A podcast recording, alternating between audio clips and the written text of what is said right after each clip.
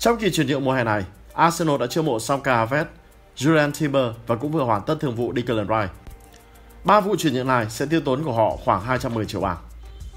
Với ba thương vụ này, chúng ta có thể thấy rõ Arsenal nhìn nhận như thế nào về mùa giải trước của mình. Họ nghĩ rằng mình thực sự đã ở rất gần trước vô địch, nhưng vì những lý do đáng tiếc, họ để vốn mất.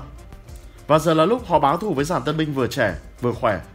Phải chăng Arsenal đang có một chiến lược mới? Hãy cùng yêu bóng đá phân tích và bàn luận rõ hơn về điều này qua video dưới đây.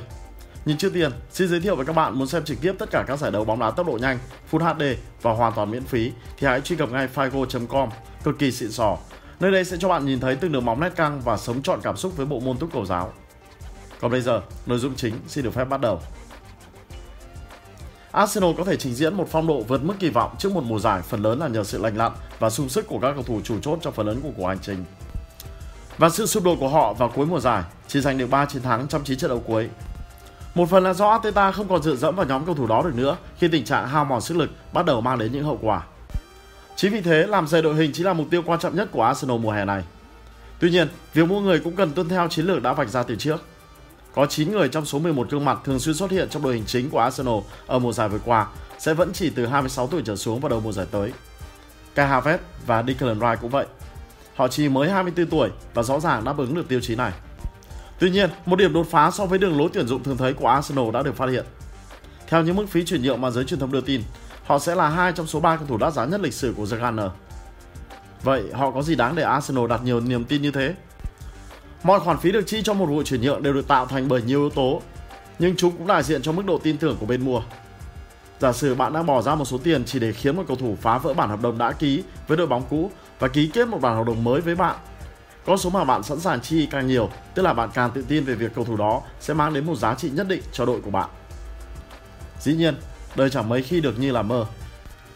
Trung bình, các bản hợp đồng kỷ lục chỉ có mặt trong 50% số phút thi đấu tại câu lạc bộ của họ. Omar Chowhuri, trưởng bộ phận phân tích của công ty tư vấn 21st Run Group, chia sẻ Một nửa trong số họ trở thành những cầu thủ dự bị. Thật đáng kinh ngạc. Arsenal không phải là ngoại lệ. Bốn thương vụ mua người kỷ lục trước đây của họ là Mesut Ozil vào năm 2013, Alexander Lacazette vào năm 2017, Pierre-Emerick Aubameyang vào năm 2018 và Nicolas Pepe vào năm 2019. Nhìn chung, Mesut Ozil là một bản hợp đồng thành công. Anh là một trong những cầu thủ sáng tạo xuất sắc nhất lịch sử Premier League nhưng Lacazette và Aubameyang chỉ có mặt trong khoảng 60% số phút thi đấu của Arsenal tại Premier League trong khoảng thời gian gắn bó với câu lạc bộ này. Và PP hiện vẫn đang là bản hợp đồng đắt giá nhất lịch sử câu lạc bộ cho đến khi thương vụ Declan Rice được hoàn tất. Thậm chí chẳng góp mặt trong 1 phần 3 thời lượng thi đấu của The Gunner ở giải vô địch quốc gia. Liệu Declan Rice và Kai Havertz có nguy cơ lâm vào tình cảnh tương tự hay không? Khác với Lacazette và Aubameyang, cả hai đều được mua về ở độ tuổi đầu giai đoạn sự nghiệp đạt độ 9 một điểm khác biệt nữa so với bộ ba Lacazette, Aubameyang và Pepe là hai người họ đều có nhiều năm kinh nghiệm chinh chiến tại Premier League khi gia nhập The Gunner. Nhưng những điểm khác biệt đó không đồng nghĩa với việc hai bản hợp đồng này chắc chắn sẽ tỏa sáng tại Arsenal. Hãy bắt đầu với Kai Havertz, một cầu thủ kỳ lạ và khó dùng. Tại Chelsea, anh là một trong những tiền đạo trung tâm có thể làm hầu hết mọi thứ, ngoại trừ việc ghi bàn.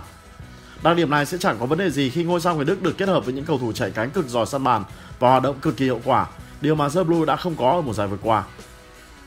Dưới đây là biểu đồ so sánh với các số liệu thống kê của Kai với các tiền đạo khác ở top 5 giải vô địch quốc gia hàng đầu châu Âu trong 365 ngày qua, xếp hạng theo bách phân vị. Ví dụ, con số 94 ở mục Pass Competition 0%, nghĩa là tỷ lệ chuyền bóng thành công của Kai tốt hơn 94% tiền đạo chơi bóng tại top 5 giải vô địch quốc gia hàng đầu châu Âu.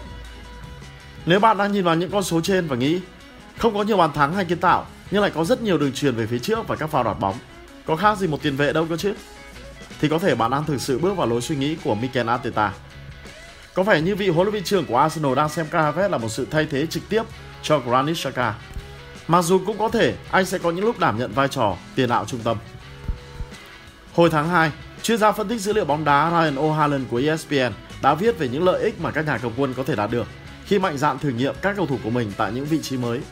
Và đây có thể là cách để thu lợi về mặt chuyên môn từ thị trường chuyển nhượng. Về mặt lý thuyết, chẳng có gì sai khi bạn ký hợp đồng với một cầu thủ để giao cho anh ta đảm nhận một vị trí hoàn toàn khác tại đội bóng của bạn. Chỉ có điều, Arsenal vẫn sẽ không nhận được bất cứ hình thức giảm giá nào khi làm như vậy cả. Trước khi Declan Rice chính thức gia nhập The Gunner, Kai Havertz chính là cầu thủ đắt giá thứ hai trong lịch sử câu lạc bộ này.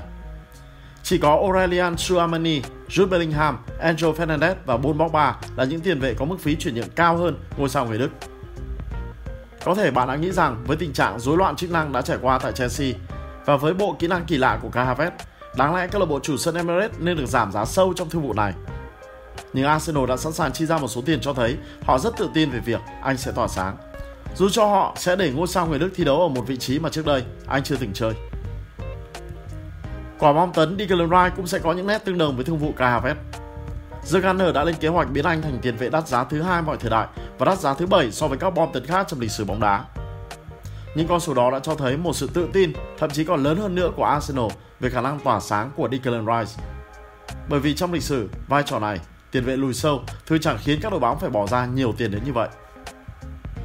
Ví dụ, số tiền mà Chelsea đã chi ra cho Angel Fernandez chỉ cao hơn một chút so với con số mà Arsenal sẵn sàng bỏ ra cho thương vụ Declan Rice.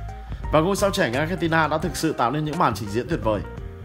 Anh đã làm tất cả những gì mà mọi người muốn ở một cầu thủ chơi trong vai trò này. Thu hồi bóng tốt, không bao giờ làm mất nó và giỏi phát triển bóng. Dẫu vậy, Chelsea vẫn chỉ thu về được những kết quả tệ hại ngay cả khi Angel bắt đầu góp mặt trong mọi phút của mọi trận đấu cho đội bóng này.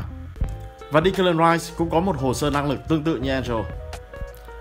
Mặc dù chúng ta đã được chứng kiến sự tiến bộ không ngừng nghỉ của Declan Rice trong 17.000 phút thi đấu ở West Ham, nhưng tại Arsenal, anh sẽ phải học cách thích nghi với môi trường hoàn toàn khác biệt so với đội bóng cũ. Tại The Hammer, Declan Rice có rất nhiều khoảng trống khi cầm bóng và không cần phải bao quát nhiều khoảng trống khi không bóng nhờ lối đá tốc độ cao của đội bóng này. Còn tại Arsenal, mọi chuyện sẽ hoàn toàn ngược lại. Ít khoảng trống khi cầm bóng, rất nhiều khoảng trống cần phải phòng ngự khi không có bóng. Biểu đồ dưới đây biểu thị mức độ quyết liệt trong việc pressing của các đội bóng dựa trên số đường truyền mà các đối thủ có thể thực hiện trước khi mất bóng bởi một hành động phòng ngự, viết tắt là PPDA. Đối chiếu với tốc độ lên bóng của họ tính theo mét trên giây, cho thấy hai đội bóng này có lối đá khác xa nhau đến mức nào trong mùa giải trước. Vấn đề của việc cố gắng trở nên mạnh hơn là nó đòi hỏi những cầu thủ giỏi hơn để cải thiện đội hình của bạn. Và những cầu thủ giỏi hơn thường khiến bạn phải chi ra nhiều tiền hơn. Declan Rice và Kai Havertz sẽ giúp cho đội chủ sân Emirates trẻ trung hơn đáng kể và cũng hoàn toàn phù hợp với độ tuổi chiêu mộ yêu thích của họ. Nhưng đồng thời cũng tồn tại khả năng hai người họ đều chẳng thể mang đến những màn trình diễn tốt hơn những gì mà Granit Xhaka hoặc Thomas Partey. Cả hai đều đã có những mùa giải hay nhất trong sự nghiệp trong mùa áo Arsenal đã thể hiện ở mùa giải trước. Không có gì để đảm bảo rằng ít nhất một trong hai người sẽ giỏi hơn, hay thậm chí là giỏi bằng cầu thủ mà Arsenal đưa anh ta để về thay thế. Ngoài ra, việc chi quá nhiều tiền cho hai cầu thủ sẽ hạn chế khả năng xây dựng chiều sâu đội hình của bạn.